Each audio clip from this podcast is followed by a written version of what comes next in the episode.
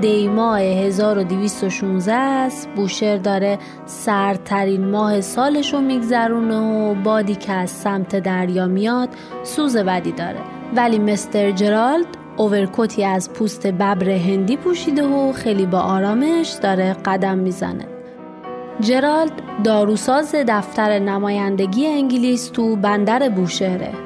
داره مثل هر روز تو ساحل قدم می‌زنه به سمت محل کارش که یه درویش سر و پا برهنه ای میاد به سمتش و همونطور که از سرما میلرزه پول و کمکی می‌خواد. جرالدم ناخون خشکی می‌کنه و چیزی بهش نمیده. از درویش اصرار و از جرالد انکار. تا اینکه صبر جرالد تموم میشه و درویش رو به باد کتک می‌گیره. مردم وقتی به صحنه می‌رسن که درویش خونین و مالین کف کوچه ولو شده و انگار اصلا مرده. تا میان جرالدو بگیرن فرار می‌کنه و قایم میشه تو ساختمان کنسولگری. مردم هم جمع میشن دم در و خیلی ناراحت و عصبانی که این مردک انگلیسی تو خاک ما روز روشن زده یه نفر رو در داغون کرده حالا هم رفته تو کنسولگری قایم شده.